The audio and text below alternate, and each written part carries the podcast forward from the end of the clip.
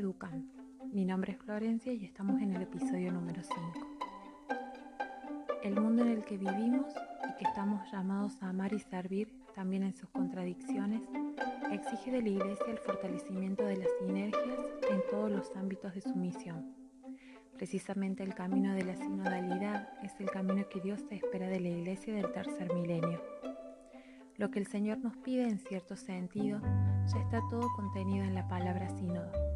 Caminar juntos, laicos, pastores, obispos de Roma, es un concepto fácil de expresar con palabras, pero no es tan fácil ponerlo en práctica. Una iglesia sinodal es una iglesia de la escucha, con la conciencia de que escuchar es más que oír. Es una escucha recíproca en la cual cada uno tiene algo que aprender. Pueblo fiel, colegio episcopal, obispo de Roma, uno en escucha de los otros y todos en escucha del Espíritu Santo. En los últimos tiempos el Papa Francisco ha insistido en que la sinodalidad es la forma de una iglesia en salida hacia las periferias geográficas y existenciales, un modelo de iglesia no autorreferencial, sino servidora de la vida, de la causa de Jesús. Es el intento de una iglesia más sinodal, es decir, una iglesia capaz de revisarse internamente para cambiar de ritmo, para cambiar su modo de caminar y que reconozca los sujetos diversos que la interpelan hoy, para poder caminar mucho más en sintonía con las mujeres y hombres, que son los sujetos de la redención. Una iglesia que se organiza buscando un modo de gobierno más sinodal, es decir, más participativo, colegial, de mayor comunión y que establece criterios y estructuras, estructuras nuevas para caminar más al ritmo de los gritos y esperanza de la realidad, y capaz de incorporar la novedad que viene de la riqueza de la diversidad. La sinodalidad, característica esencial y estructural de la Iglesia como comunidad misionera, nos libra del individualismo y la soledad, nos ayuda a hacer el camino juntos a otros, siendo para esto condición indispensable del vínculo fraterno.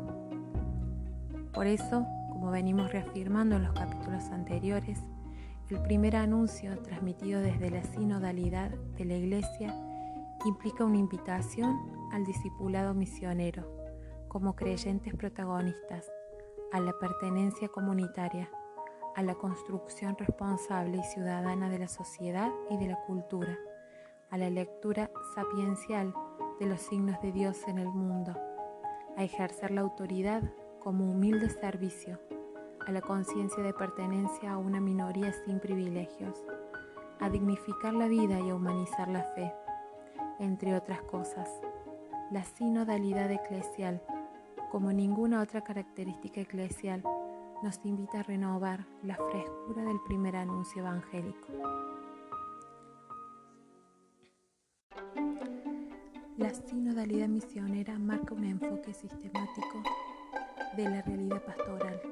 No estamos simplemente invitados a tomar en cuenta algún aspecto de nuestra existencia y nuestra misión, sino que estamos llamados a asumir una forma alternativa y profética de habitar el mundo y de trabajar juntos como iglesia es el camino compartido que nos convierte, nos hace cambiar nuestro punto de vista y nos invita a asumir la dimensión comunitaria de la fe como fuente de vida y criterio de verdad. Se necesitará paciencia, coraje y prudencia para ser verdaderamente y convertirse en una iglesia sinodal para la misión.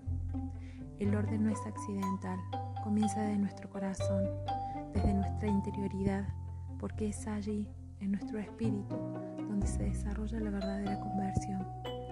Si no llegas a la conciencia y la libertad, realmente no tocas al humano en su propio punto. Entonces comenzamos desde la conversión espiritual y luego llegamos a la formación, porque debemos formarnos para la sinodalidad misionera, que no se puede improvisar, aprender a trabajar normalmente en equipo ejercitar esa capacidad de escucha empática que tanto se necesita hoy en día, vivir la disciplina de, de vivir y trabajar juntos, repensar la iglesia como un lugar para un fructífero intercambio de dones, entrar en la lógica del perdón y la corrección mutua, centrarse en la vida fraterna. Por lo tanto, la atención pastoral en su conjunto está llamada a convertirse en una expresión concreta de una forma de estar con los otros en lugar de hacer por los otros. Hemos llegado al final del podcast. Muchas gracias por su tiempo. Hasta la próxima amigos.